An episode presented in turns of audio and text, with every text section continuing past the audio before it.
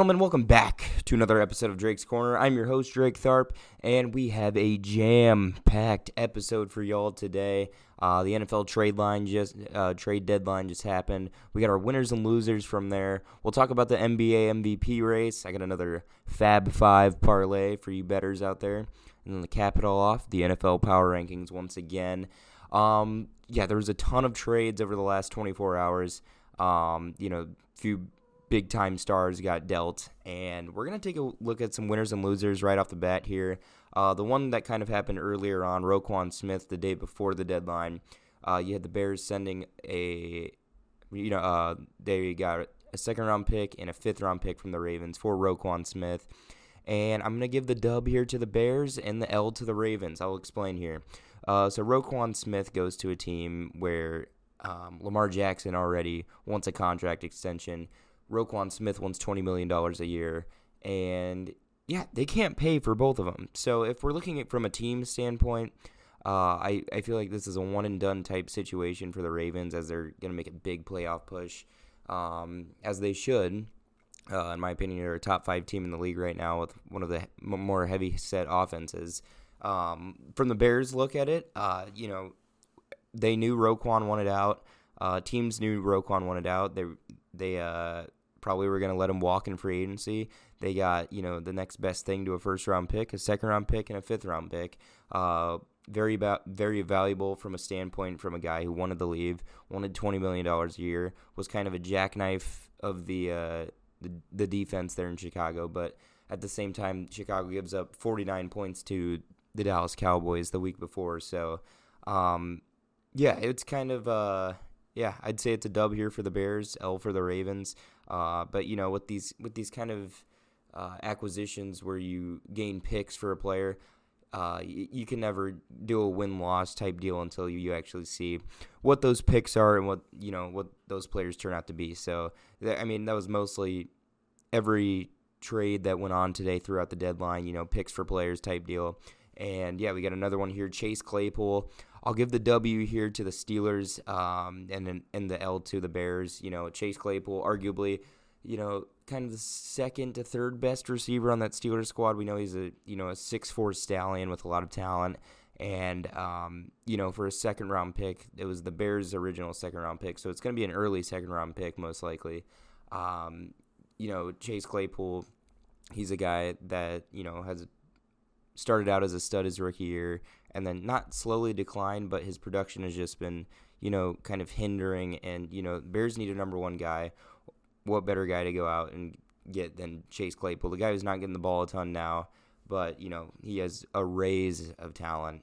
And uh, I'll give the W here to the Steelers. They got a great pick out of, you know, a guy who they not not necessarily wanted out, but you know they could make do without him. They just drafted George Pickens. They got Diontae Johnson.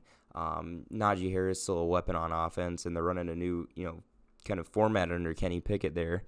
Um, so yeah, what better way to uh, get kind of a rebuild started, getting a second round pick, and it's going to be an early second round pick. So we'll have to see how that turns out. But I think the Steelers got great value back for a guy who wasn't even the number one receiver on the team, and the Bears got their number one guy. So I'd say it's more so even, but we'll have to see what that second round pick turns out to be. But for now, I'll give the Steelers the dub there, Bears the L.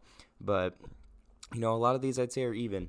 Next one, Brad Chubb, Bradley Chubb here for the Broncos going to the Dolphins.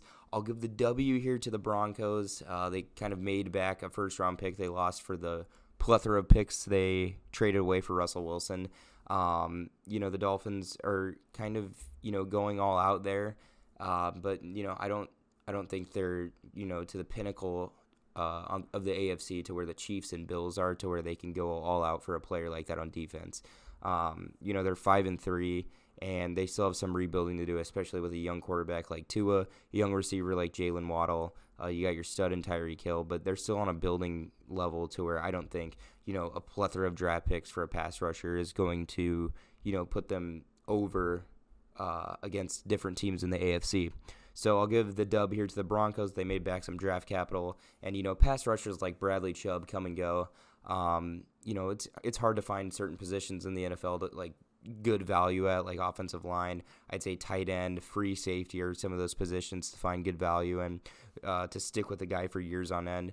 But you know, I'd say in the NFL, there's a plethora of good. You could probably find a, a overly decent pass rusher on every team. So yeah, I'll give the dub here to the Broncos. They may do with uh, deal may do well dealing with Bradley Chubb, and uh, I guess the Dolphins take the L here. But we'll have to see what those picks turn out to be. Uh, next big one, Calvin Ridley. This was a kind of the shocker of the day. The Jaguars got him for less than a first round pick. So I will give the dub here to the Jags. It could possibly be a. Uh, it was a conditional fourth round pick, but it could turn into a second round pick if Calvin Ridley essentially stays on the team through you know a contract extension. Um, to you know Calvin Ridley was a first round pick, and they gave up. The Jaguars gave up less than that for a number one guy. He's a proven guy too. Um, so I'll give the Jags the W here. The Falcons lost a first round talent. And that's as simple as that there. Last one on the list, TJ Hockenson. You know, you don't really see tight ends getting dealt like that, but uh, TJ Hockenson has been kind of a strong point for the Lions offense. Um, but they got they got two picks back. I think I believe it was a second round pick and a fifth round. Um, but you, you, know, tight ends. I don't think you know they're as value. They're a valuable position, but from an offensive standpoint, like you got, um, you know, from the Vikings standpoint, they already have enough weapons. Um, they have a decently talented tight end in Irv Smith Jr. I just don't understand it from their perspective to give up a you know a valuable second round pick. So I'll give the W here to the Lions. They got some draft capital back, um, and I'll give the L here to the Vikings. But once again, with these pick for player type situations, we'll have to see what that um, what those picks entail, what those picks turn out to be.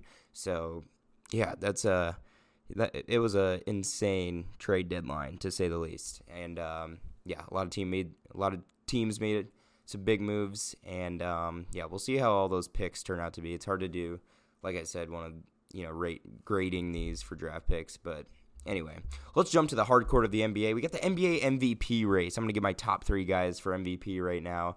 Um, you know, right now it's I think it's pretty obvious who the top three guys are. Um, you might you could throw KD in there, but I got number three right now, John Morant. He's you know his stat line kind of says it all. He's 33, four and five right now through seven games.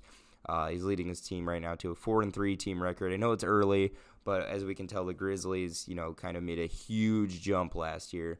And if you didn't think John Morant could get any better, well, he is. Um, he's putting up highlight reels every night, putting up over 30 a game, and I expect the Grizzlies to be kind of a top three team in that West. Um, if they finish any higher, I, you know, John Morant, his stock could rise in that MVP race, but I got him sitting at number three. Number two, Giannis. Um, he's a walking double double, 34 13, and I think he, you know, might win it just because of the team record. Um, his team record right now is six and zero, oh, and if the Bucks continue to dominate and sit, you know, and near that, you know, sixty wins, fifteen losses area, um, yeah, this could be a, uh, a, another Giannis MVP season, possibly Defensive Player of the Year, as his defensive efficiency is insanely good right now. Uh, but yeah, I got not Giannis at number two. Number one, Luka Doncic, 37, 10, and 9, a near 40 point triple double almost. Um, if he keeps this stat line throughout the season and the Mavericks, you know, finish, I'd even say top six in the West, uh, I think Luka deserves every right to that MVP. Um, we remember Russell Westbrook's triple double season.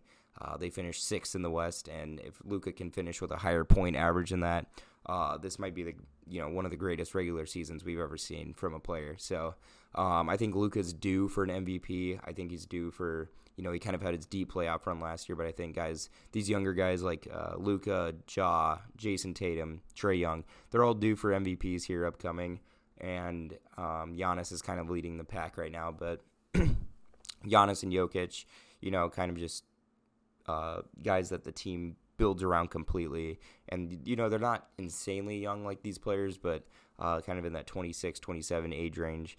Um, these players like Luka and Ja are due for MVPs in the next five years. So, uh, but I got Luka at number one right now. Um, we'll see if it continues. He might have the most historic NBA season on record if you know his stat line stays up to par like that.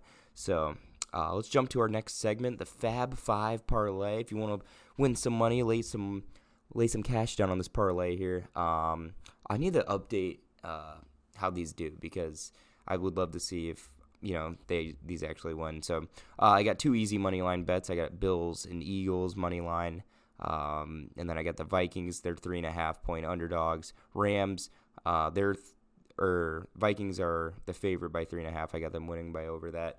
Uh, Rams are underdogs by three points against the Bucs, which I don't understand. Once again, I got the Rams winning that game, and Atlanta and the Chargers under 49 points. That's what I got there for the Fab Five parlay. Anyway, main event of the show, NFL Power Rankings. Here we go.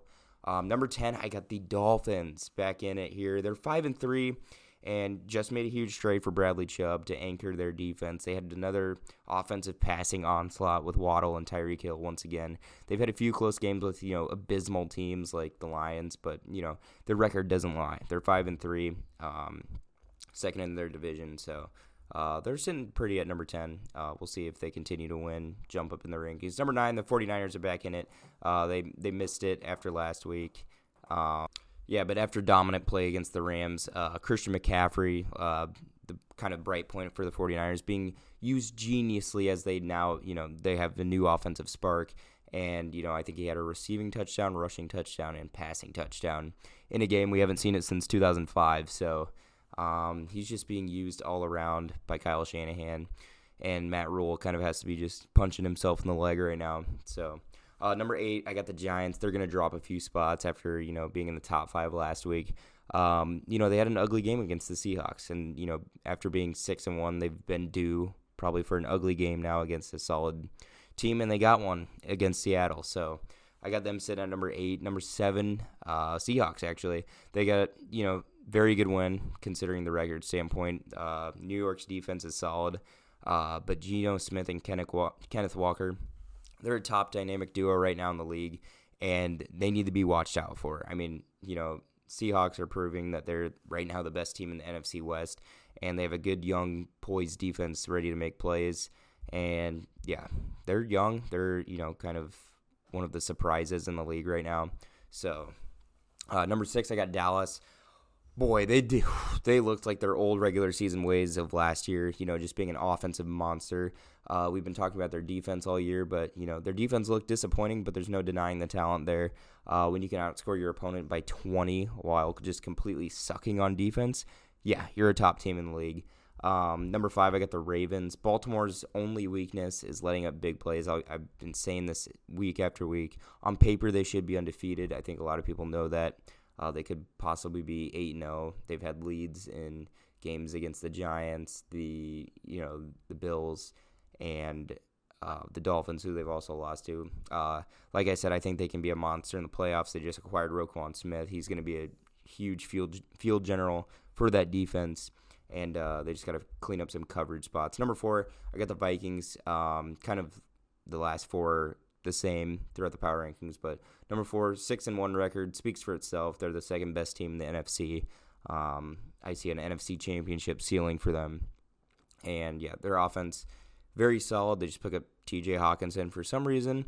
Um, but he's going to be a spark too. He's going to help guys get open. He's going to be another target too. If guys like Justin Jefferson, Adam Thielen can't get open, and the run game is shut down, they got another target. So they're sitting at number four. Number and then the uh, the last three teams on the list, kind of the same as last week: Bills, Chiefs, Eagles, in that order. Um, I got the Chiefs, you know, best team in the AFC. Their offense is uh, they have little room to improve, meaning they are close to perfect.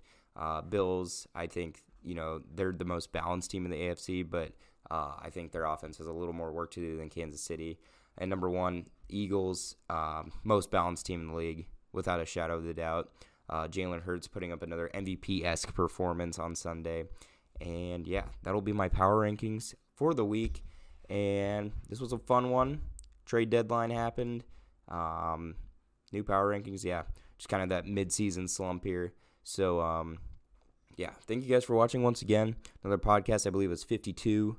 And um, yeah, hope you all enjoy the rest of your day, and I'll see y'all later.